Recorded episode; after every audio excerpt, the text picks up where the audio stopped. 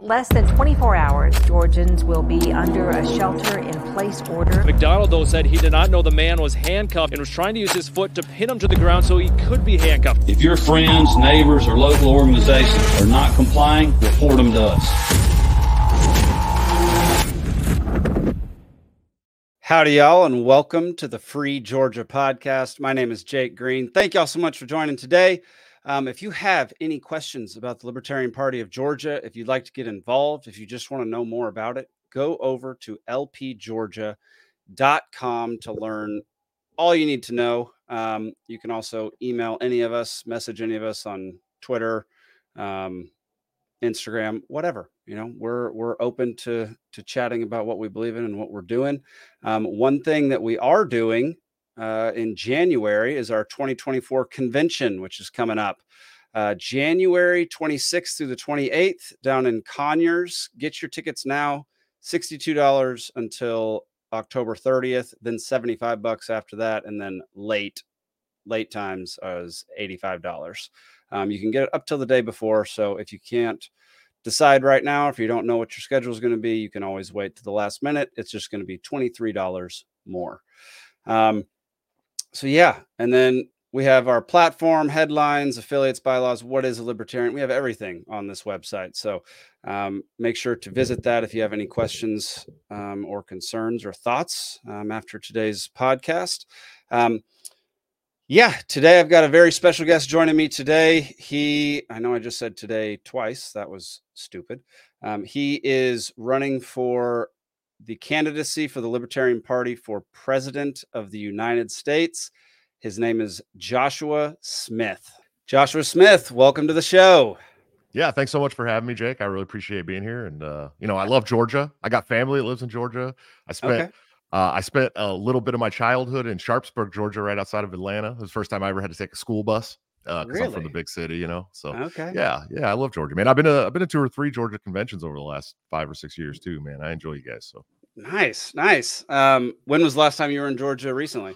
Uh, 2022, I think. Um, okay. So yeah, I came, uh, I the came, convention uh, in January, maybe. yes, yeah, okay. yeah. I know, I know. I was there in 2020 for sure. Yeah. Um, and in fact, I got COVID leaving there. It was like the, the end of February, maybe February 28th or something like that. I flew out there and I, I ended up coming back, going back to California with with COVID. So, um, but it's before any of us knew it was there. We didn't know.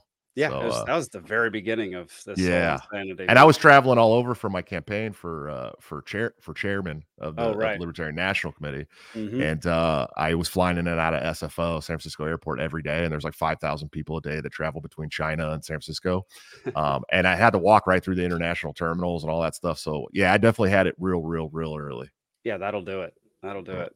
Um, for those who don't know, because I'm sure not everybody in Georgia knows um, your background and everything. Where where are you from? Sure. So I, I grew up in California. Uh, I was one of the East Bay California kids, right outside San Francisco, Oakland to be more exact. Okay. Uh, jo- joined the military in 2002, right after 9 11. Uh, mm-hmm. You know, decided I was going to go and protect my countrymen from the evil terrorists abroad and uh, but I joined the Navy because I didn't actually want to really go to war, you know. uh, and so, uh, but I it was funny because I ended up on the USS Constellation within uh, less than a year of joining. Mm. we were we were in the Persian Gulf. George Bush declared war while we were in the Persian Gulf with Iraq, um, and then uh, we were the biggest part of the shock and awe campaign, man, and it it, it burned my heart. It really wow. just broke me. I I was so jaded because you know you grow up with this idea that the the the mid the the uh, mid sorry uh the okay. middle east right yeah. is like this uh is like this desert and all the wars that we're having over there we're just we're just bombing the desert and you, come to realize mm-hmm. that ba- baghdad is a big city uh, with children and family pets and uh, people get up every morning and put on their work boots and go to work just like i do you know and yeah. uh, i got to really thinking about that what, what happened was in the beginning uh, they had these big drums of leaflets and they were leaflets that were written in farsi and they had little cartoon characters on them, basically saying, Leave your homes, we're going to start dropping bombs. And it was like right at that point that I was like, This isn't cool. I don't like this. I don't want to be part of this anymore, you know? Um, and then they dropped 100 million tons of ordnance on Baghdad, and we came home and acted like nothing happened. And, uh, it broke me. It really did. It jaded me to the point where I spent the next 20 years as an anti-war activist trying to fight the the regime and fight the wow. uh, the establishment. You know, I joined Ron Paul's campaign in 2008 um, and worked for him in California, and then again in 2012, of course. Um, I watched the way the Republicans treated Ron Paul and his delegates, um, yeah. ar- arresting them at the door at caucuses and in places like New Orleans and blocking them out and blacking him out from the media. Um, and I knew the GOP wasn't going to serve my purpose, uh, and my purpose was anti-war. Uh, but thankfully, Ron Paul got me interested in, um, you know, Murray Rothbard and uh, F.A. Hayek and all these great philosophers and economists of our time that that taught me the philosophy and the principles of liberty and it just it opened my mind in fact the first book, book i read was for a new liberty and it was an absolute uh, mind blower. Uh, I never was the same. I, I, like to liken it to a window that you open that you can't ever close again, right? Like you can never go back through that window once you've read these ideas. Um, and so I joined the Libertarian Party first time in 2010 after the 2008 election. Uh, and uh, I I put some money towards it. I started emailing the LNC right away. Hey, what can I do to to help you guys? I'm a fired up young anti-war activist. I love that you guys are the anti-war party, and nobody got back to me for three months. Um, and so I I uh, stopped my donation, started doing publication stuff. Uh, we had a publication called Think Liberty that was pretty popular for a while. Mm-hmm. Um, and then in 2017, I or 2016, I came back to the party to help with uh, you know the presidential uh, election. I wasn't going to be a part of that clown show with Trump and Clinton. Right. And uh, and so I I helped out where I could there. And then in 2017, I you know I, I had liked this guy Nick Sarwark a lot. I was a big fan. He gave a barn burning speech in 2016, and I was like, "Yeah, this this is what I like. Your tears are delicious, and your parties will die." um, and so I uh, I joined back up, and then I saw him, uh, you know, talking all this mad crap about my libertarian heroes, people like Dave Smith and Eric July and Murray mm. Rothbard and Ron Paul. And I'm like, anybody who hates Ron Paul and the Libertarian Seriously. Party probably shouldn't be leading the Libertarian Party. And so uh, I try, I called all these big name libertarians that I know and was like, hey, you guys got to run against this guy. You got to run. He can't be the face of, of American libertarianism anymore. And they were like, you're crazy. He's the most popular chair we've had. And you know, forever. And then he's a trial lawyer and he's this and that. And so I did it. I ran against him because no one else would. And I nobody knew me. All right. Uh, but I traveled I traveled to 38 states that year. I got to wow. meet a lot of people. I got to put my finger on the pulse of the movement. I got to bring a lot of people in. In fact, from uh, 2020 to 2022, I was the number one Libertarian Party recruiter in the entire party. Um, and uh, so, so uh, the first two years I sat on the board as an at-large. I lost to Nick Sarwark. I ran again in 2020. Lost to Joe Bishop Henchman very closely. Ended up as an at-large again, and then of course I ran for vice chair. Won it. Resigned. I wasn't happy with some things on the on the uh, the board there. So I figured it was best for me to step away. Um, and then when I realized there was nobody who had done these things that was running for president for our party and didn't have the following and didn't didn't really want to put in the the time and effort to go out and get us ballot access and all these really important things that uh, that the presidential candidate is tasked with, uh, I decided I would do it. So I put my name out there. It's kind of like a challenge, and it's really blown up, man. We got you know a hundred person campaign team now. We're working on state coordinators.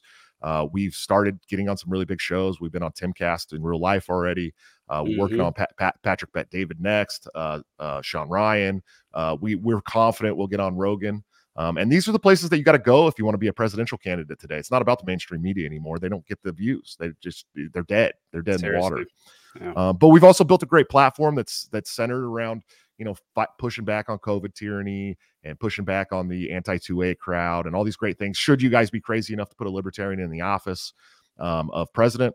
Uh, but also, we want to help candidates around the country uh, run and take over their local school boards and take over their local sheriff's office. You know, these are the places where you can make the most uh, damage, anyways. As a libertarian, currently, yeah. none of us are going to win the federal uh, election anytime soon. Not in 2024, certainly. Maybe if we set the stage correctly, we take some federal elections in 2028, and that's what we're here to do. We want to wake people up. It's a 50 state media tour. Um, should we get into the general election to tell people, hey, there's a better way than what's going on? These this uniparty bipartisan crap has gotten us where we are. Uh, we're finding bipartisan support for every single bad policy that you hate right now, whether it's a spending bill, whether it's war, uh, all of these things find bipartisan support. So why not give a third party an option? And I think that we have what it takes to wake people up to that. Yeah, man, I completely agree. Um, what was like your decision making process like for deciding to actually run like what, what were the things that you weighed because i know like the whole campaign just to get the nomination itself that's got to be a lot of work and then once if you get the nomination you know a whole lot can happen after that Sure. so like what was your decision making process like Well, I had I had there had been a year or so where I'd already talked about maybe running for vice president should no one step up. That was Mm. the, like the original goal. Okay, if no one else steps up for vice president, I'll run. I was hoping Dave Smith would run for president. You know, we have a Smith Smith 2024 ticket. We go out, we spit that liberty crap the way it's supposed to be spat. We wake some people up, we get people in the movement, and in 2028 we we slay. And uh and I kind of just saw the writing on the wall that that wasn't going to happen. Like there Mhm. was not that like Dave if Dave was going to announce that he was going to run, he would have done it probably close to a year ago, right? Right. Um, and I got some insider info that that wasn't going to happen. And um, so, you know, I talked to some other people, and and and I was like, well, why don't you run? And people are like, I really don't want to run. Like, I just don't want to do it. It's going to be a hard year. Ballot access is going to be very, very hard this year. Um, I'm already uh, planning weekends in places like Maine and New Mexico to go and try and help with ballot access so that we can we can get the ballot access we need to get on at least 49 states because we're not getting it in New York most likely. right Um, and so, uh, you know, I, I weighed out the work. I knew it was going to be a lot of work, but the biggest, uh, probably my the, the biggest thing for me was I sat down and talked to my family. Um, and you know, I all of my work here for the last several years has been for my family because I, I want my kids to live in a freer society than what I had to live in, right? Or what everybody's living in today. And I want my grandkids to live in an even freer society. We're never going to do that if we don't start opening these doors. Um, so I sat down and talked to my family. Of course, my wife was pretty concerned because she had sat with me through the 2020 con- um, uh, the 2020 through 2022 uh, national c- campaign that I ran all over the country. Went to you know another 20 something states, and um, it was hard. It was hard for her. She knows that there's a lot of mudslinging and it's going on right now. You know, um, it's just a different side than I thought it would be this time, unfortunately. Um, but but she saw what we went through and and she knew how hard it was on the family. So it was like more important for me to have her blessing than anybody else's, really, truly. Um, and so we sat down. I, I went over it. I said, you know, this is going to be great uh, for not just for us, but for the country. Um, and and even if we don't win, we have the opportunity to start changing some things, get people interested in things that my wife are interested in, like homeschooling and um, you know uh, holistic healthcare and all these great things that she's into. And the reason why I fell in love with her to begin with. Um, and she she agreed with, to, with some reluctance. She agreed, and so that that was probably my biggest mind changer. There was okay if I have the support of my family um, to do these things, then then then we're going to do them. And so um, yeah, man, that's where we're at. And you know, I, I feel like of the candidates running, we have the the most charismatic and energetic campaign. Uh, we're running with the same principles that the Revolution 2.0 was built on, um, and and uh, and we want to bring that Ron Paul revolution to the Libertarian Party and to the presidential campaign, and that's what we're going to do.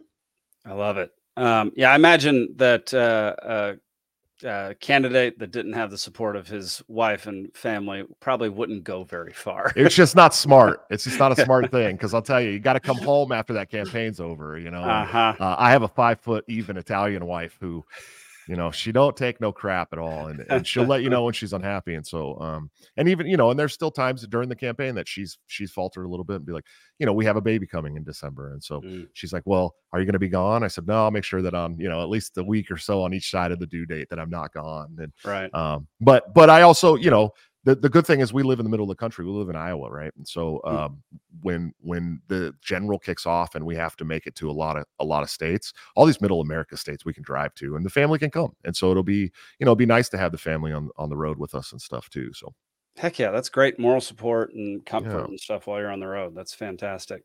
Um, you mentioned ballot access, which is something that's pretty important here in Georgia, because depending on, I believe, depending on what happens in the 2024 presidential election, we might lose our ballot access Sure. here in Georgia. We have to reach a threshold of, I forget what the actual threshold is, three or 2%, I five percent, something. is it yeah, three? I thought it was two percent in Georgia. I've, could I've been looking could at all the requirements. So Yeah, and so um, that's something that is definitely on like LP Georgia's mind um, at this point. So, like, what can you say? Like, what what's your pitch to to LP Georgia delegates who who might end up, you know, deciding whether or not to vote for you?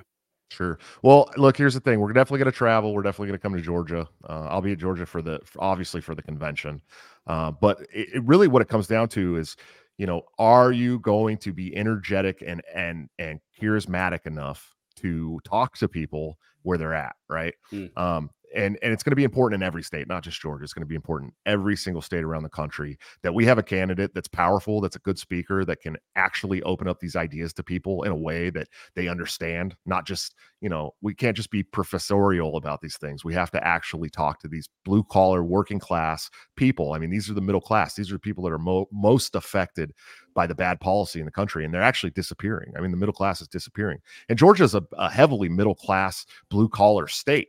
Um, and that's what we're running on. You know, we're running on the I'm a blue collar working class guy who's been through the same plight that everybody else has been through, uh, the family law system, the uh, the inflation monetary issues. Um, and we need somebody that's going to talk to us. So I, I could promise that if nothing else, I'm going to talk to Georgians uh, about the uh, about the middle class uh, woes and and the plight that we're all facing. And I think that we get those, you know, that 51 percent of the population that didn't vote for a presidential candidate in 2020, uh, 2022, which in my mind means that there shouldn't be a president. Um, yeah, but no uh, yeah, yeah. I mean, no to one, no to no to the president. But I think that we have the best uh, uh, platform and and the best um, chance of speaking to the majority of of really most states um, when mm. it comes to to the blue collar working class uh, section of this country. That's that's that's the bread and butter of America. Mm-hmm. Those are mm-hmm. the people that are most hurt by our federal government. Yeah. Um, and and so you know, I promise to be that guy that talks to those people and and wakes them up and hopefully gets them involved. Um, and we're also gonna we're gonna share our data. That's the other thing too. Uh, there's been some some speculation that maybe I'm just doing this for myself and to make my platform bigger. And I will say that it's stupid if you're if you're a candidate for president, you're not trying to make your personal platform bigger, and you're using that as a knock on a presidential candidate. Right. That's stupid. That's the goal. Of course, that's the goal. Of course, you want to get a better platform. If you're not getting a bigger platform, you're dead in the water, and you're you, you know you're, you don't work. Right. Um, but uh, we're going to share that data, and we're we're looking at um, using 50 million Americans uh, data to to do polling. Actual polling will be the first presidential candidate to do a poll on that side and that scale. Um, all all phone polls, um, and it's you know it's like a thousand bucks per million, and we're doing it. We have the money. You know, we're we're raising money. We we're going to have the opportunity to do that. So, um, we're just going to be the the candidate that talks to those people where they're at, and and makes them feel like you know it's time to start looking for a different way. Yeah, that's very impressive. Um, one thing here in Georgia, Chase Oliver's pretty well known at this point. Sure. Um, you know, he he caused that runoff between uh, Warnock and Walker. Um, so, I mean, in libertarians' minds, especially here in Georgia, it seems like he would be the obvious one to get steal votes away from any of the two, you know, major candidates um, from the major parties. Um, so, how would you I don't know. How would you make up for the fact that he's known here, but you're not? Sure, and it's going to be a hard hill to climb in the state of Georgia. There's no doubt about that. And let, let, me let me preface this with I like Chase. I think he's a very great speaker. He's surprised me in two different debates now. By the mm-hmm. way, uh, mm-hmm. when we were in Denver at the at the uh, the um, uh, what's it called? It was an institute that we had a debate at mm. um, and and he did really well i was surprised I, and he had some great answers too like like obviously they're like written out canned like politician answers but they were good they, and he's a great speaker and then he did yeah. really well in our debate in new jersey last week as well mm. um, but i you know i i think you know personally i think chase was in the right place at the right time when he had the runoff with with warnock i, I honestly think that like many other candidates could have even done better. Um, and that's not a knock on Chase, but I think if Shane Hazel had been in that race, that mm. that split would have been much bigger, right? Mm. Um, and so and so, you know, I, I I don't have anything bad to say about Chase. I know it's a big hill that we have to climb. I think Chase has done really well in this campaign already. I would say that you know a lot of people are thinking that Rectenwald is my biggest competitor. I'm telling people it's probably Chase Oliver is my biggest competitor. He's already been traveling. He's already been doing the work. He speaks really well. Um, but I disagree with him on some things, and uh, you know, some of that stuff is uh, uh, you know this child uh, welfare going around the country. This issue that a lot of parents are very, very, very mm-hmm. concerned with. You know, the schooling system, uh, this this affirmative care and and mutilations of, of children, and he's not really into the protectionist uh, policy for those kids. And I think that that will really separate ourselves from uh, there in the race. Um, and then, uh, you know, but other than that, I, I don't see a reason why uh, the people of Georgia, uh, you know, should make it this this like ugly thing between me and him. It really comes down to our policies. We have differing policies, and I think that my policies will represent the people of Georgia better than his can. Oh yeah, I completely agree. I, I, have no interest in things getting ugly between Libertarian Party candidates. Like sure. let's let's keep it. It happens simple. though. It happens. Man. Oh, it definitely happens. But you know, we agree on like ninety nine percent of things. Let's not. I want to be very clear. I, li- I like Chase. I've had I've I had dinner with Chase in Georgia, uh, yeah. uh, you know, at the last convention. He's mm-hmm. a nice guy, man. He's very smart, and uh, I think he's a good candidate. I really do. You know, I'm not going to be super bummed. I do have some some fundamental issues that will work out in debates, um, mm-hmm. um, but I, I think the guy's pretty pretty great for the most part. So nice. Um, let's say you get the nomination. Um, what what is going to be your focus as far as messaging?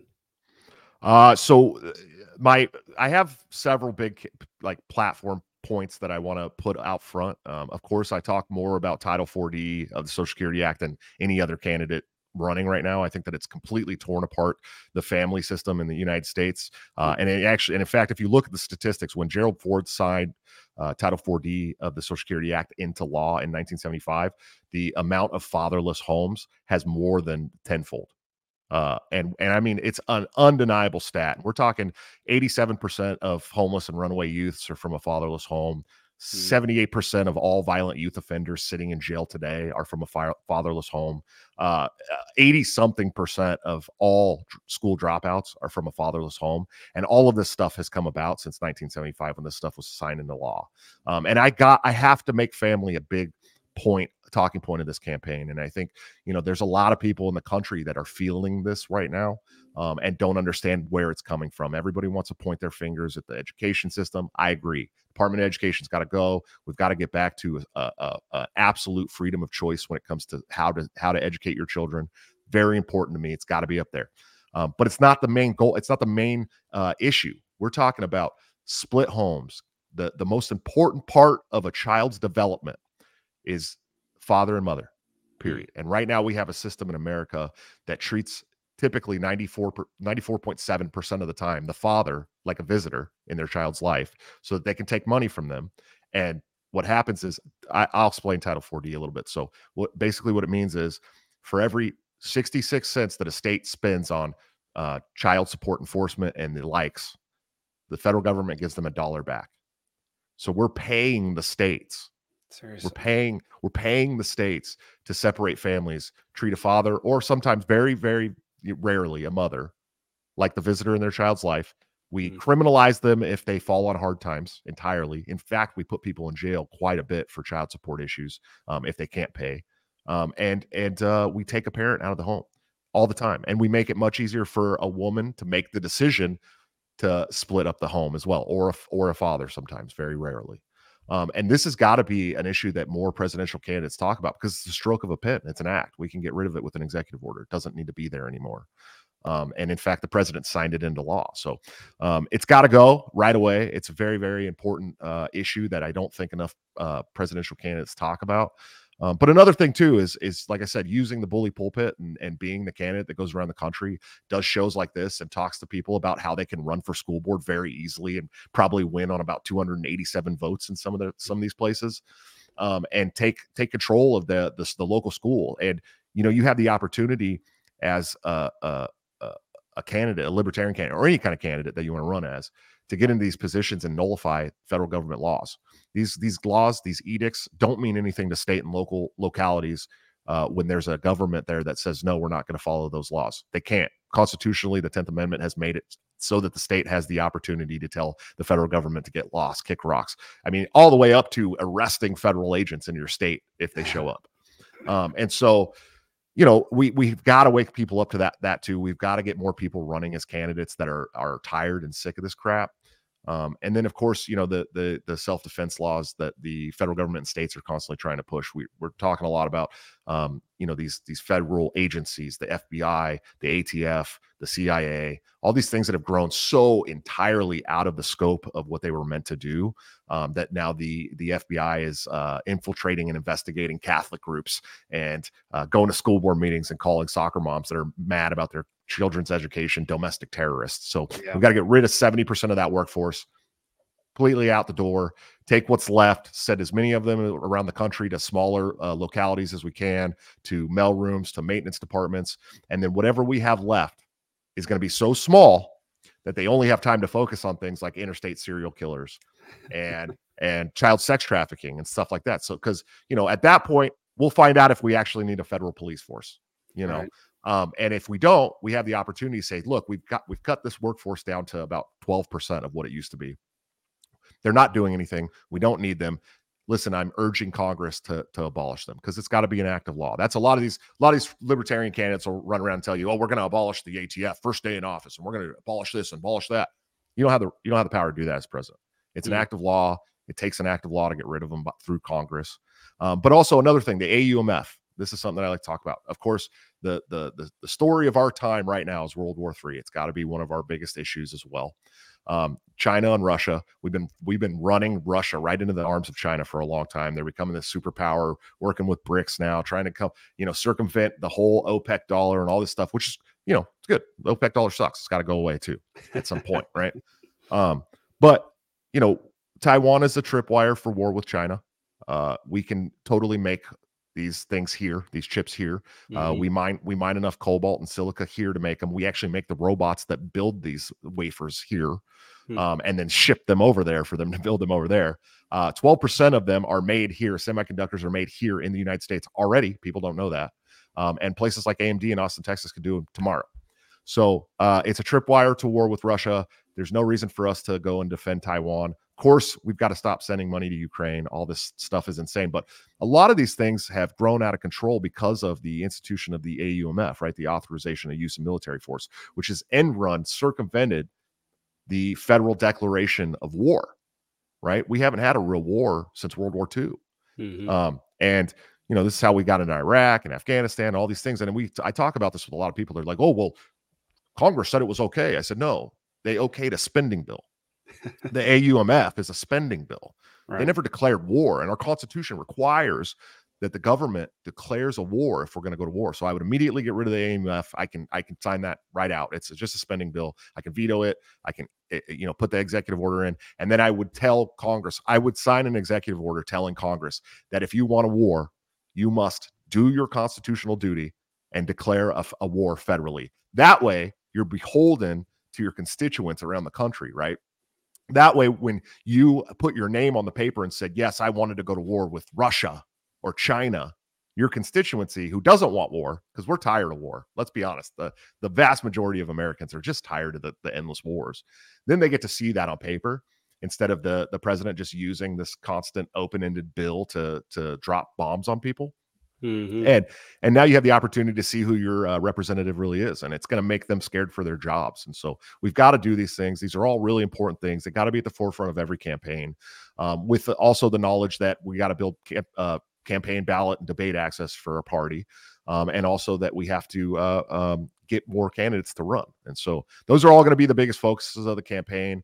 Uh, there's a lot of other stuff on there too that you know if you go to my my my website joshuasmith2024.com you'll see i got all my platforms written out there. We're also working on uh yeah there it is.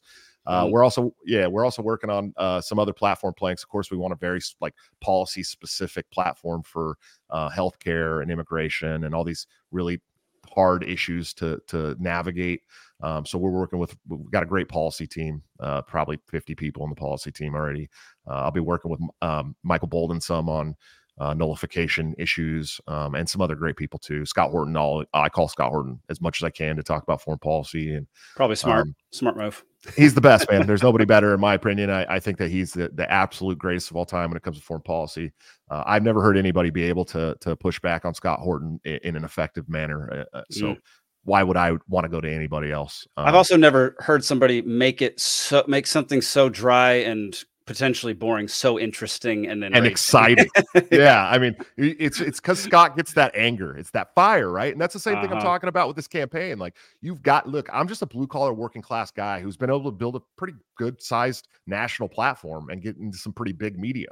Um, and the reason is because i'm fiery i'm passionate. It's, i'm not the smartest guy in the room. I don't think i'm the smartest guy in the room you know? Um, and there's some days where i'm like man how am i going to do this? I'm not i'm not smart enough to do this. It's that self-doubt uh, uh, problem right Mm-hmm. Um, but I've been successful because I'm passionate, fiery. I, I believe in this cause. I'm doing this because I believe in these ideas. I'm doing this because I want a more freer life for my my children and my grandchildren and my family and my friends, my community.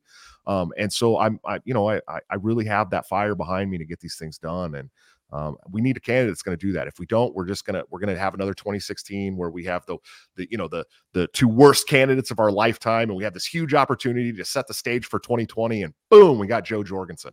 Like I don't want to do that. I want to be the guy that sets a stage for 2028 for an even more exciting, much smarter, like harder working candidate to come in and and actually make a dent in those federal elections. And I think that we have the best case to to to set that stage today.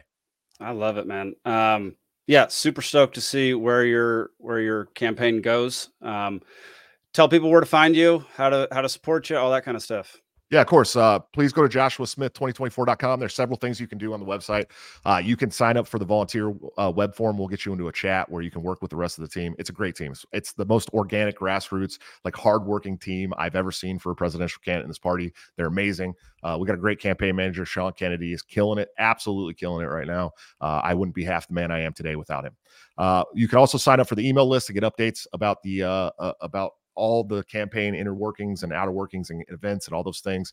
Uh, my good friend Zachary Varnell does a lot of those emails for us. Uh, so if you see Zach in Georgia, you tell him that I love him to death. He's a great dude.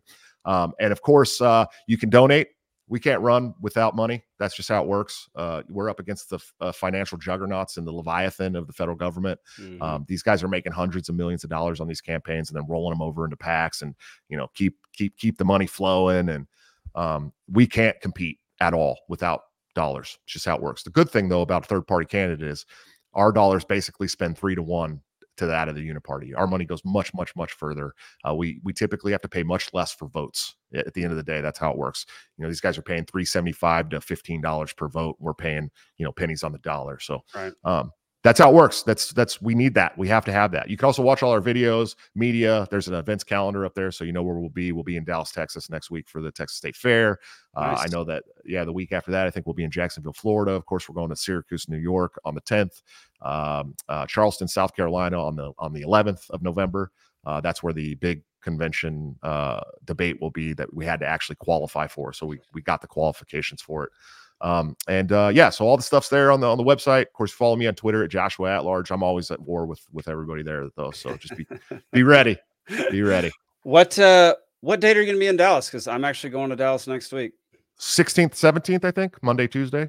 Oh dang. Uh, okay. Yeah. So um, I'll be, I'll be at the uh, Texas State Fair on the 16th, and then I'm I'm still in Dallas on the 17th. Uh, I think my flight leaves at like 5 p.m. that evening, so I'll probably find something to do. We are gonna we are in works to set up an event um, on the night of the 16th somewhere around Dallas to have a meet and greet and you know you guys can have libations and and we'll have dinner and all that stuff and talk about nice. you know my campaign and whatever questions you have so that'll be interesting Interesting. Well, if I'm free, I'm definitely going to try to make it. Yeah, let me know, man. Just hit me up on Twitter and uh, or wherever, you know, email, whatever. Absolutely. Well, y'all go to joshuasmith2024.com to learn more about his campaign. You can also go to lpgeorgia.com to learn more about Libertarian Party of Georgia if you're new to the party or interested in learning more. So that'll do it for this week, y'all. Make sure to tune in to Liberty Libations Thursday night, 8 p.m. Eastern, and come back next week for more free Georgia podcast. Joshua, thanks, buddy. Yeah, of course. Thanks for having me on, Jake. Absolutely.